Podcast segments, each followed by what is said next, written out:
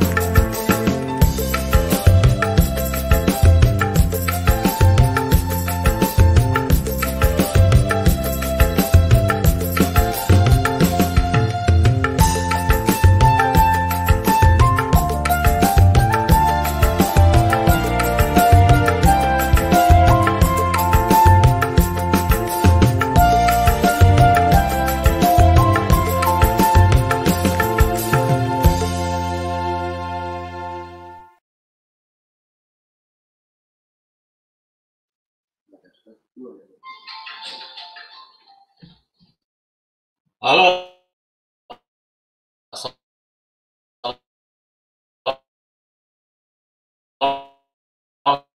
Assalamualaikum online. Tidak terasa ya, kita sudah masuk episode yang ke-17. Episode ini saya bersama dengan Kang Garis yang akan mengulas tentang Profit series, yaitu seri produk pupuk daun dari kami yang terdiri dari Profit hijau, Profit merah, Profit orange, dan pupuk seri Profit kami. Acungkan jempol atau acungkan telunjuk nih ya, dan silahkan nanti berbagi pengalaman di kolom komentar.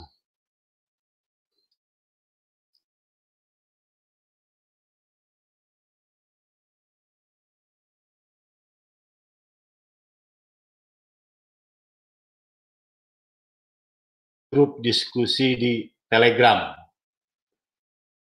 Kadang pertanian konvensional itu ada di komunitas PK Mutiara, dan kalau sahabat Mutiara ingin berdiskusi tentang hidroponik, ada Hidroponik Mutiara. Silakan gabung kedua-duanya. Dan jangan lupa bagi sahabat Mutiara yang sedang nonton di IG, silakan nanti kalau ada komentar atau pertanyaan, monggo ditulis di kolom komentar. Sekarang saya bersama Kang Garis. Gimana Kang Garis kabarnya? Sehat, Pak Herman.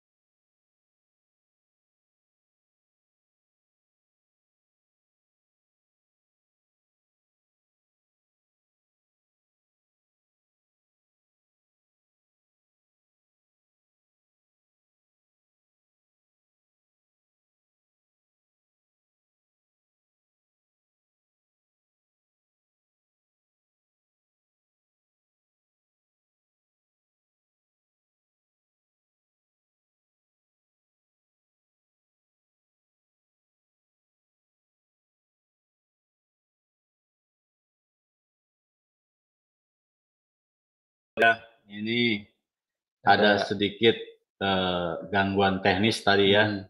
Jadi gambarnya nggak kelihatan ini. Kang Garis yang ganteng pun jadi nggak kelihatan. Oh, saya aja Pak Ermay lah. Oke, Kang Garis, nanti ada dua sesi ya. Yeah. Silahkan nanti presentasi Kang Garis silahkan disampaikan. Sahabat Mutiara, tolong simak. Nanti kalau ada pertanyaan atau komentar, monggo tulis di kolom komentar. Silakan Kang Garis. Oke, baik. Terima kasih banyak Pak Ermay. Ya. Apa kabar sahabat Mutiara semuanya? Ya, semoga semuanya masih dalam kondisi sehat walafiat. Saya sudah tidak terasa ya, kita ketemu lagi di acara Temu Tani Online. Mungkin pada tema kali ini kita membahas mengenai seri profit ya, profit series. Nah, apa itu profit series? Nanti kita bahas bersama saya dengan Pak Ermay. Sebetulnya untuk latar belakang ya, kita mulai masuk aja ke presentasi. Oke. Latar belakangnya sebetulnya Pak Ermay, kita kan pernah nih ada survei lah, kuesioner ya. Oke. Kepada petani lah. Kita survei melalui farmers meeting. Kurang lebih ada koresponden sekitar 291 orang, itu ternyata, ya tentu petani ya kita survei, itu ternyata sekitar 67% petani itu pakai pupuk daun, ya aplikasi foliar, ya selain menambahkan pupuk yang melalui tanah, baik itu ditabur atau dikocor, Pak Herman. Oke. Nah kemudian ada sekitar 19% ya dari responden itu kadang nyemprot, kadang tidak, Pak. Ya, jadi ada yang kadang nyemprot, ada tidak. Nah, sisanya hanya sekitar 14% saja yang sama sekali belum memakai pupuk secara foliar. Jadi, jika diambil gambaran dari responden yang kita sempat ambil, Pak Herman, itu rata-rata sebetulnya petani itu pasti menambahkan pupuk foliar atau pupuk melalui daun. Nah, dari sekitar 67% koresponden yang kita survei, itu ternyata jawaban paling yang menjadi alasan mereka adalah satu karena praktis katanya Pak, yang kedua adalah efikasi dari pupuk foliar itu cepat terserap. Nah jadi seperti itu. Tapi kita bahas berikutnya. Kalau misalnya ada pertanyaan apa itu pupuk daun atau pupuk liar? Nah sebetulnya bukan berarti pupuk daun atau pupuk foliar itu hanya khusus berarti oh ini pupuknya untuk daun. Sedangkan kalau misalnya untuk buah bukan gitu, tidak. Maksudnya pupuk foliar atau pupuk daun kan maksud ya Pak Herman juga pasti tahu gitu. Maksudnya pupuk yang diaplikasikan melalui foliar ke daun. Tujuannya tentu bukan untuk mensubstitusi penggunaan pupuk secara tabur ataupun kocor melalui tanah atau base dressing, tapi hanya sebagai koreksi saja, sebagai koreksi atau pelengkap ya. Oke. Kalau misalnya ada pertanyaan berikutnya adalah apakah pupuk foliar atau pupuk daun itu diperlukan? Ya tentu ya Pak Herman kita tahu bersama ya. Kalau misalnya pada kondisi tertentu, jika misalnya kondisi lingkungan itu bisa optimal, ya nyamanlah untuk tanaman itu tumbuh dan berkembang, dia bisa menyerap unsur hara yang ada di dalam tanah. Dengan daya dukung tanah misalnya dari sifat fisika, kimia, biologinya itu mendukung, tentu ya tadi disebutkan pupuk daun itu hanya sebagai koreksi saja. Tetapi di saat-saat tertentu misalnya ada kondisi tergenang atau waterlogged ya, ada posisi banjir, ya otomatis berarti tanah itu kondisinya dalam kondisi jenuh air. Nah dalam kondisi jenuh air berarti si ketersediaan oksigen yang ada di dalam tanah itu tentu menjadi minim atau sedikit. Padahal kita tahu ya Pak Herman, kalau misalnya oksigen itu diperlukan oleh tanaman itu untuk berespirasi ya, atau memecah sumber-sumber makanan ya, supaya bisa terdistribusi ke semua jaringan tanamannya. Kemudian ada di kondisi tertentu di mana pH tanah juga tidak mendukung. Ya kita tahu bersama jika pH tanah yang ideal untuk bercocok tanam atau untuk membudidayakan tanaman adalah sekitar 5,5 sampai sekitar ya 6,5 atau 7 lah. Nah, apa yang terjadi jika misalnya pH itu terlalu masam di bawah 5 dan di atas terlalu basah di atas 7, tentu ada beberapa unsur hara yang bisa tidak terserap maksimal oleh tanaman, seperti itu. Jadi penambahan pupuk foliar itu tentu bisa mensubstitusi atau bisa cepat menanggulangi defisiensi-defisiensi yang terjadi seperti itu. Nah, kemudian juga ada serangan nematoda, ada serangan penyakit ya di akar, tentu juga akan mengganggu penyerapan unsur hara yang ada di dalam tanah. Nah, kemudian ya seperti temperatur udara, temperatur tanah ataupun temperatur lingkungan yang terlalu rendah atau misalnya Pak Herman ya apa sinar mataharinya kurang, cuaca mendung atau apa, tentu juga penyerapan unsur hara yang ada di dalam tanah juga pasti ada terganggu. Nah, selain itu juga faktor kekeringan yang kalau misalnya saat ini terjadi, nah penggunaan pupuk harus hati-hati ini, terutama misalnya yang lagi tanam tanaman kebun, biasanya kita sering datangi kebun kan Pak Herman, jadi Pak ini tanaman buah durian saya gitu kan, harus pakai pupuk apa. Ternyata kita cek di sana kondisi air untuk mensuplai ke pohonnya tidak ada. Nah, hindari hal seperti itu, karena penambahan pupuk di kondisi tanah itu kekeringan malah makin memperparah kondisi pohon, ya bisa terjadi pasmolisis lah, atau ya kebakar gitu. Nah, selain itu juga kalau misalnya faktor gulma, ya tentu menjadi kompetisi untuk tanaman itu sendiri. Jadi ada beberapa faktor, jika misalnya kita tidak tanggulangi, itu bisa menjadi pembatas untuk penyerapan unsur hara yang di dalam tanah. Nah, aplikasi foliar ini bukan untuk menggantikan aplikasi yang di tanah tadi, tapi untuk melengkapi ya, Pak Herman, untuk melengkapi atau meningkatkan kualitas penyerapan unsur haranya. Oke, kalau misalnya berikutnya, misalnya kita di slide berikutnya, kita bisa lihat itu ada jaringan dari daun itu sendiri.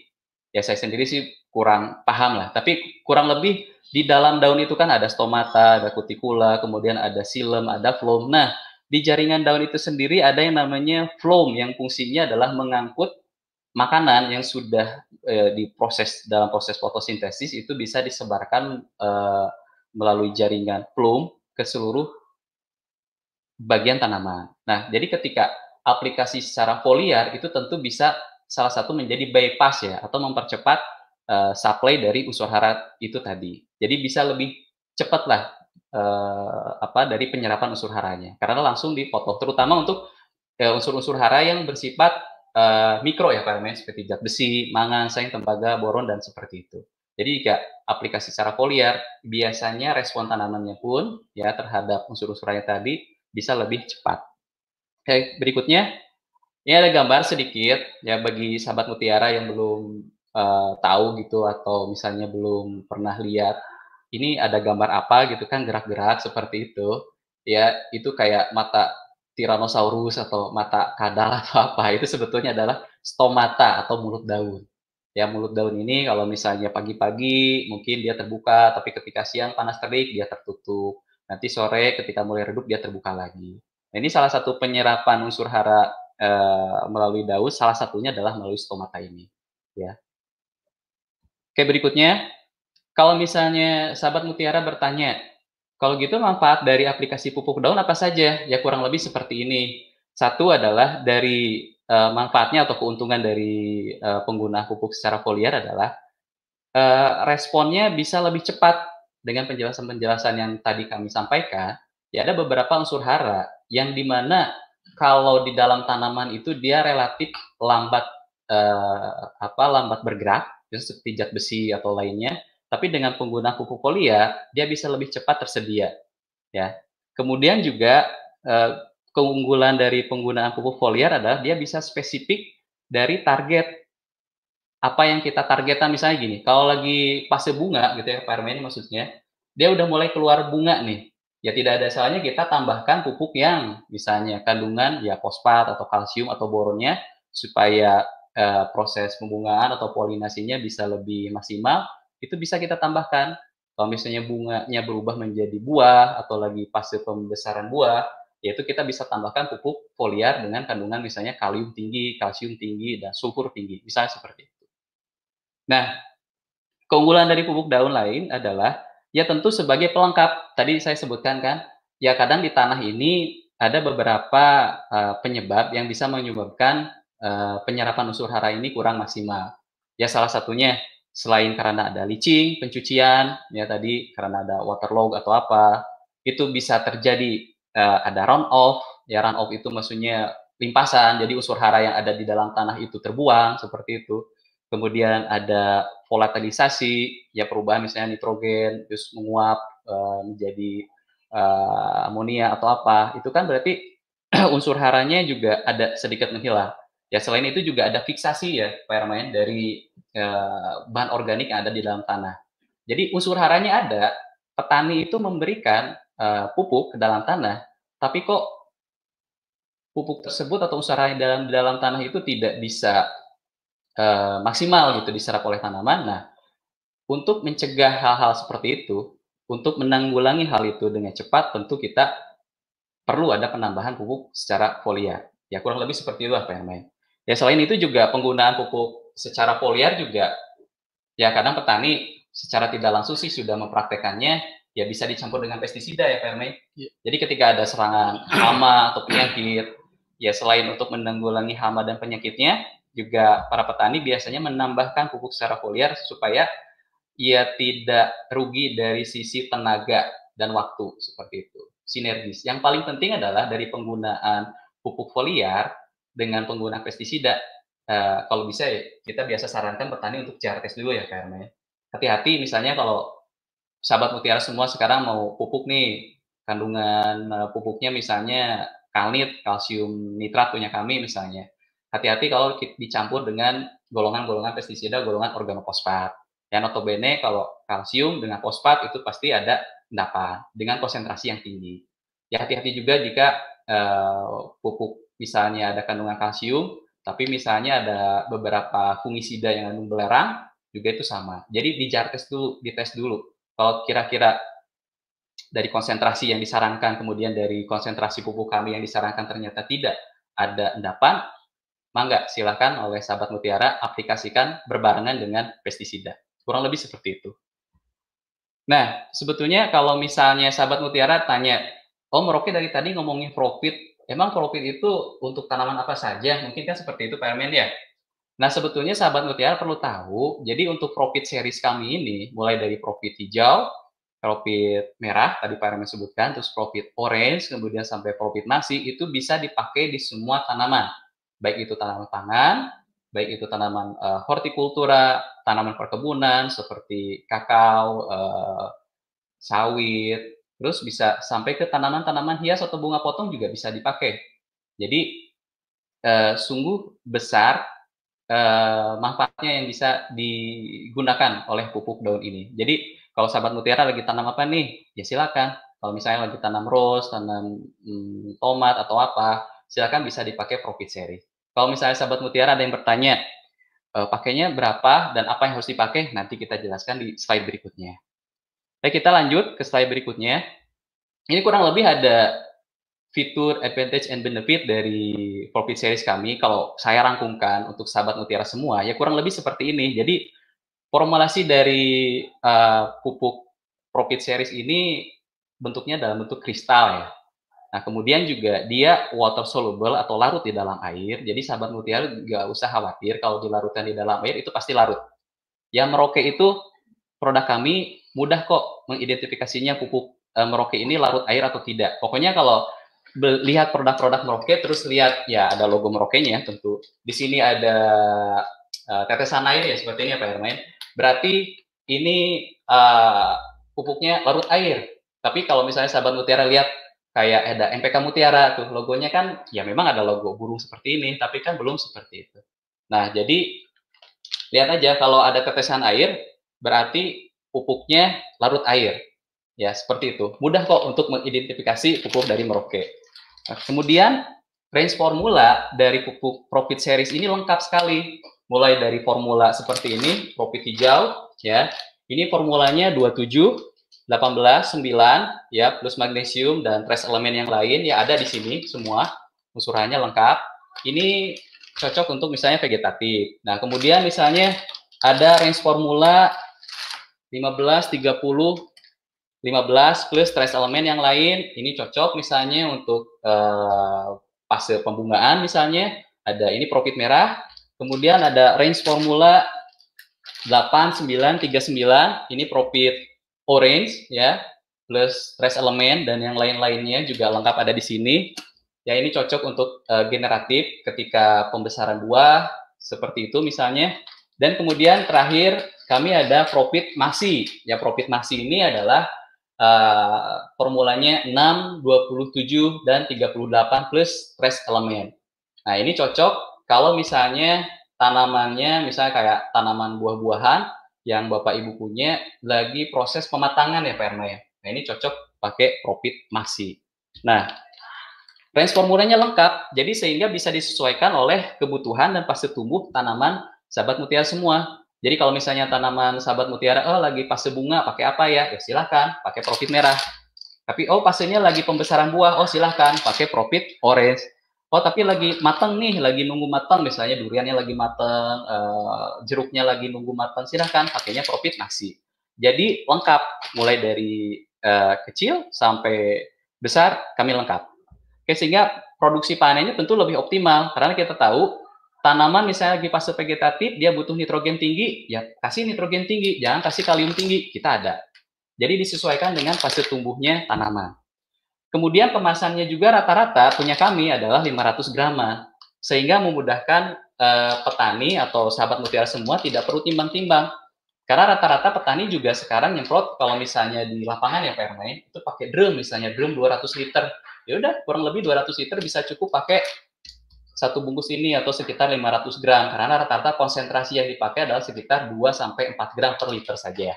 Seperti itu. Jadi lebih menghemat pekerjaan di kebun, tidak perlu timbang-timbang terlalu, bawa timbangan seperti itu tidak terlalu diperlukan. Ya, selain itu juga kemasannya laminasi seperti ini, berarti daya simpan unsur hara yang ada di dalam pupuk juga terjaga, sehingga ya nanti sahabat mutiara bisa mendapatkan hasil yang lebih optimal dan maksimal. Ya kalau ngomong soal harga, emang pasti ada yang nanya kan harganya berapa nih Pak Herman kan? Boleh dicek di lapangan, sahabat mutiara semua, boleh dicek dengan pupuk-pupuk serupa, punya kami lebih ekonomis. Sehingga sahabat mutiara bisa punya selisih. Ya, selisih yang bisa dipakai untuk saprodi-saprodi yang lain, misalnya untuk pestisida, benih, ataupun biaya-biaya lainnya. Ya kurang lebih cukup menarik sebetulnya Pak Ermay kalau pupuk kita ekonomis lah gitu ya sahabat mutiara. Jadi kita lanjut ke slide berikutnya. Ya tadi sudah saya sebutkan ya, seperti tadi kami ada profit hijau, ada profit merah, ada profit orange, kemudian ada profit maxi. Jadi urutannya seperti itu. Jadi dari kecil itu hijau, kemudian ke merah, kemudian ke profit orange, dan kemudian terakhir ke profit maxi. Boleh dibandingkan dengan pupuk lain ya. Oke, ini slide berikutnya. Ini sahabat mutiara bisa lihat mungkin kalau bagi yang sudah pakai tadi Pak Herman mungkin tanya siapa nih yang udah. Nah, ini bagi yang belum boleh dicek ini komposisi spesifikasi profit hijau. Silakan bisa dilihat di situ. Jadi komposisinya adalah dia kandungan nitrogennya tinggi 27%. Ini cocok untuk tanaman di fase vegetatif ya, fase-fase vegetatif ya. Sahabat mutiara bisa dilihat di situ ada kandungan Fe-nya EDTA, terus ada Mn-nya EDTA. Apa sih EDTA gitu kan? Nanti kita jelasin. Ya jadi Fe-nya kok ada EDTA kenapa? Nitrogen tidak dalam bentuk EDTA atau seperti apa? Nanti kita jelaskan ya. Fe EDTA itu apa? Mn EDTA itu apa? Atau EDTA itu apa sih gitu kan? Mungkin banyak sahabat mutiara yang belum tahu ya mungkin ya Pak Herman ya. Nanti kita jelasin. Oke, berikutnya ini adalah profit merah. Ya, sahabat mutiara bisa dilihat di layar sahabat mutiara semua. Jadi sini juga sama. Jadi kurang lebih kandungannya sih unsur haranya ya itu aja, cuma hanya komposisi yang dibedakan. Ya, komposisi ini ya tentu disesuaikan dengan target tumbuh tanamannya. Jadi kalau ada tanaman yang membutuhkan fosfat tinggi, ya silakan pakai profit merah seperti ini. Ya, di situ juga sama, Mn ada EDTA, Fe EDTA ada, di situ ada semua. Kemudian slide berikutnya adalah profit orange. Ya, di sini adalah kandungan NPK-nya 8, 9, 39. Ya, di sini ada trace elemen juga. Ya, ada Fe-nya malah di sini dalam bentuk DTPA, Pak. DTPA, kelatnya dalam bentuk DTPA, bukan EDTA lagi. Kemudian ada Mn EDTA, Zinc EDTA, ya Fe-nya bahkan ada EDDHA di sini ada 2. Saya aja nggak hafal sih Pak, harus lihat seperti ini kan gitu, karena nggak hafal satu-satu kandungannya gitu kan. Ya sahabat mutiara bisa dilihat lah. Kalau misalnya kurang jelas juga kan bisa kunjungi di website Meroke Tetap Jaya atau di npkmutiara.com. Nah kemudian cocoknya untuk apa sih? Nah ini cocoknya kalau misalnya sahabat mutiara tanamannya sekarang lagi pembesaran buah nih atau lagi pentil, ini cocok dipakai. Kalau misalnya sahabat mutiara tanya, ini boleh nggak ditabur? Ditabur boleh nggak? Ya kami jawab sih, kami berhak, maksudnya kami berkewajiban memberikan informasi yang baiklah untuk sahabat Mutiara. Ya kalau bisa ini disemprot saja. Kalaupun mau dikocor bolehlah untuk bantu-bantu NPK Mutiara atau apa ya, boleh ya Pak Ermay. Tapi kalau sampai ditabur sih, ya senang sih kami gitu kan Pak. Banyak pupuk kami banyak dipakai gitu. Tapi kalau tabur pakai grower saja kalau misalnya lagi generatif gitu. Tapi kalau misalnya sahabat Mutiara pakai ini untuk foliat ya itu lebih cocok ya. Dengan konsentrasi 2-4 gram per liter. Jadi maksudnya konsentrasi ini begini sahabat Mutiara. Jadi misalnya sahabat Mutiara punya tangki knapsack sprayer ya untuk nyemprot. Itu misalnya kapasitas tangkinya 20 liter nih. Berarti kalau misalnya kalau saya pakai konsentrasinya 2 gram berarti 2 dikali 20 adalah 40 gram ya. Sekitar 40 gram yang harus dimasukkan ke dalam tangki knapsack itu. Ya untuk sahabat Mutiara semprotkan seperti itu. Maksudnya konsentrasi adalah seperti itu. Oke, berikutnya kita masuk ke profit maxi. Profit maxi itu hampir mirip lah kegunaannya. Jadi ketika pas generatif di pembesaran sih kami sarankan pakainya profit orange dulu. Tapi ketika pematangan sahabat Mutiara lebih baik pakainya profit maxi. Kenapa? Kenapa Pak? Karena ya kita ada tambahkan sesuatu lah di sini gitu yang membedakan dengan ini. Ya misalnya di sini ada unsur-unsur hara yang lain ya, tapi kami sengaja jadikan profit maxi ini di fase akhir atau maksudnya di pematangan buah. Ya tentu nanti kualitas buah, warna, rasa dan lain-lainnya silakan sahabat Mutiara buktikan sendiri ya. Buktikan sendiri dengan tata cara yang tadi kami sarankan. Oke, ini profit maxi. Kemudian di slide berikutnya ya. Kenapa sih pupuk foliar ini juga penting? Ya, karena selain tadi masalah-masalah yang saya sebutkan di depan, sebetulnya sahabat Mutiara, tanaman itu dia memang tidak bisa berbicara secara langsung ya ke kita. Karena dia tidak punya mulut, kalaupun ada ya mulut daun yang namanya stomata seperti tadi, tapi dia tidak bisa berbicara langsung. Ya, tapi dia berkomunikasi itu biasanya menunjukkan gejala defisiensi. Kalau misalnya dia kekurangan nitrogen, dia itu seperti apa?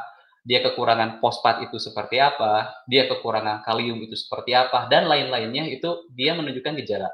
Seperti yang sahabat Mutiara lihat di layar sahabat Mutiara, biasanya jika kekurangannya unsur hara makro primer, biasanya terjadi defisiensi, ada klorosis. Klorosis maksudnya kehilangan kloroplas ya, permen atau zat hijau ya, zat hijau daunnya. Itu biasanya di daun-daun yang tua atau daun yang bawah. Itu klorosis. Tapi kalau misalnya seperti zat besi atau mangan, biasanya kalaupun terjadi klorosis itu biasanya di pucuk atau di daun-daun yang lebih muda ya, di pucuk. Nah, misalnya tulang daunnya tetap hijau, tapi sepinggiran daun semuanya itu kuning, itu biasanya zat besi. Nah, hati-hati juga mendiagnosa, karena kami sarankan sahabat Mutiara itu kalau bisa di rumah atau di kebun itu sedia pH meter ya untuk mengukur derajat tingkat kemasaman tanahnya. Karena bisa saja defisiensi terjadi bukan karena sahabat Mutiara tidak memberikan unsur hara tersebut, tapi karena unsur hara tersebut tidak tersedia, sekali lagi tidak tersedia dan tidak diserap oleh tanaman. Tidak diberikan dan tidak disediakan itu beda. Diberikan tapi tidak dimakan kan juga percuma gitu. Nah, seperti zat besi, mangan, ya seng atau unsur hara mikro, biasanya kalau pH tanah terlalu basah, biasanya defisiensi itu terjadi. Ya, defisiensi zat besi itu ada. Ya, contoh misalnya kalau di daerah tanaman bunga, di mana tanamnya suka di bahan organik ya Pak Herman, itu biasanya gampang sekali, sering sekali terjadi defisiensi zat besi. Seperti contoh kalau saya di Lembang, daerah bunga nih, biasanya pucuknya kuning gitu kan, tulang daunnya hijau tapi pinggirnya kuning, itu jelas, itu besi terjadi. Kenapa mudah sekali terjadi? Karena petani tanamnya bahan organik. Di bahan organik itu relatif, pH-nya relatif di atas 6,5, di atas 7. Apa yang terjadi di pH-pH di atas 6,5, di atas 6,5, di atas 7, itu zat besi menjadi sukar diserap oleh tanaman. Tapi apa yang terjadi jika pH-nya misalnya di bawah 4, di bawah 5, Yaitu terjadi fosfat, terjadi defisiensi, kalium terjadi defisiensi, nitrogen terjadi defisiensi. Jadi ketika sahabat mutiara memberikan pupuk, tapi pH-nya di bawah pH yang kami rekomendasikan, itu tetap saja pupuk yang diberikan tidak bisa diserap maksimal oleh tanaman sahabat mutiara semua. Nah, berikutnya, jadi kalau tadi misalnya saya ngomong, apa sih EDTA? EDTA itu apa? Nah, EDTA itu adalah salah satu nama kelat ya. Kalau misalnya sahabat mutiara tanya lagi apa itu kelat, kelat adalah biasanya sih berupa senyawa atau berupa zat senyawa organik yang membungkus ion logamnya. Contoh misalnya zat besi tadi, mangan tadi, supaya si zat besi atau mangan tadi itu tetap bisa diserap maksimal oleh tanaman. Contoh misalnya kalau kita sering bicara di kultur air atau di hidroponik, biasanya yang paling bandel ini kan Pak Herman kita tahu ya, zat besi ya. Rata-rata air di kita kan bersifat basa ya. Jadi maksudnya rata-rata di 7 atau mungkin 7,5 atau berapa. Kalaupun ditambahkan nutrisi atau garam mineral seperti abemik, ya pasti turun. Tapi kalau misalnya pH masih di atas 6,5, tentu itu penyerapan besi itu tidak maksimal. Oleh karena itu, kami Meroke punya Fe EDTA, kami punya Fe DTPA di kita plek ya Pak Ermay. Ya kita juga punya Fe EDDHA, di mana si kondisi air dengan pH sampai pH 10 pun si Fe-nya masih bisa diserap maksimal oleh tanaman seperti itu. Jadi fungsinya si kelat itu melindungi supaya unsur hara atau ion logam yang kita mau berikan ke tanaman itu dia tetap bisa diserap oleh tanamannya, tidak diganggu oleh unsur hara lainnya, bukan unsur hara, maksudnya oleh zat atau yang lainnya, seperti itu. Nah, kalau misalnya sahabat mutiara sendiri bisa lihat kan di gambar-gambar ya slide berikutnya. Jadi si manfaat kelat ini dia melindungi kan, ya kayak cakram kalau dianalogikan kalau kita belajar kimia, jadi kayak cakram organik yang melindungi ion logamnya supaya bisa diserap maksimal. Ya kami kan di tadi di profit hijau, profit merah, profit orange sampai profit maxi, kita kelat semuanya ya, unsur hara seperti besi, mangan, dan lain-lainnya, kecuali mungkin boron dan molybdenum belum ya. Ya belum. Nah, manfaat kelat ini apa? Ya meningkatkan ketersediaan unsur hara mikronya tadi, terutama ya zat besi dan lain-lainnya. Terus, selain itu juga meningkatkan mobilitas unsur hara di dalam tanah dan di dalam jaringan tanamannya tentu secara otomatis. Ya, di dalam daun, kelat itu melepaskan unsur hara mikro yang digenggamnya sehingga bisa dimanfaatkan maksimal oleh tanaman. Ya kurang lebih seperti itulah sahabat mutiara. Jadi fungsi dari kelat itu tentu penting ya. Nah jadi maksud kami di sini ada pasannya. Nah sahabat mutiara bisa tuh pakai pupuk profit series kami karena kami sudah lengkapi unsur hara mikronya itu dengan kelat ya Pak Herman. Oke, ini hanya contoh saja. Misalnya kalau sahabat mutiara kebetulan yang nonton ini lagi nanam padi nih misalnya. Ini contoh penggunaan profit series di padi. Jadi kita sarankan konsentrasi yang dipakai itu sekitar 2 gram per liter saja. Ya, tapi kita bisa batasi sih volume siram sampai 200 liter per hektar ya Pak Ermay. Ya karena kalau kita minta petani volume siramnya, volume semprotnya sampai 400, lebih baik petani itu kalau faktanya di lapangan daripada naikin volume semprot, lebih baik naikin dosis ya. Betul nggak Pak Ermay?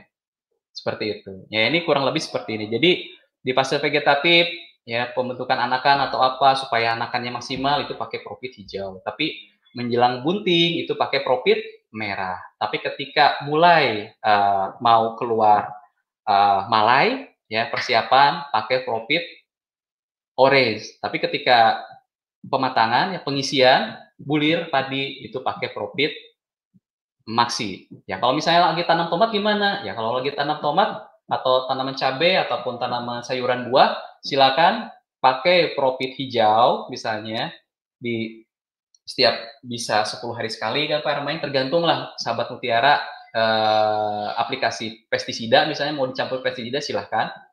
Nanti ketika mulai keluar bunga atau menjelang keluar bunga kami sarankan ganti profit hijau pakai profit merah ya pakai. Tapi ketika pembentukan pentil dan pembesaran buah kami sarankan pakai profit orange. Nah, tapi ketika sudah besar nih, misalnya ya, udah tomatnya sudah besar, udah maksimal, tapi masih hijau, pengen cepat merah, pengen cepat panen, ya silakan pakai profit maxi. Seperti itu. Jadi kurang lebih seperti itu. Jadi patokan di sini adalah konsentrasi yang dipakai sekitar 2 sampai 4 gram per liter saja. Mungkin demikian Pak Herman kalau presentasi singkat ya, karena lebih baik juga kita terima diskusi apa pertanyaan dari sahabat Mutiara semua. Ya. Jadi silakan saya kembalikan ke Pak Herman. Oke, sahabat Mutiara. Wah, ini udah jelas ya panjang lebar ini Kang Garis. Nanti silakan kalau ada pertanyaan-pertanyaan tulis di kolom komentar ya. Untuk sesi berikutnya kita akan menjawab pertanyaan-pertanyaan yang masuk. Tentunya ini ya kalau dijauh semua ini waktunya nggak cukup ini ya. Ya, jadi sebelum tanya jawab atau menjawab pertanyaan-pertanyaan kita jeda sebentar Kang Garis. Boleh Pak? Ya, monggo.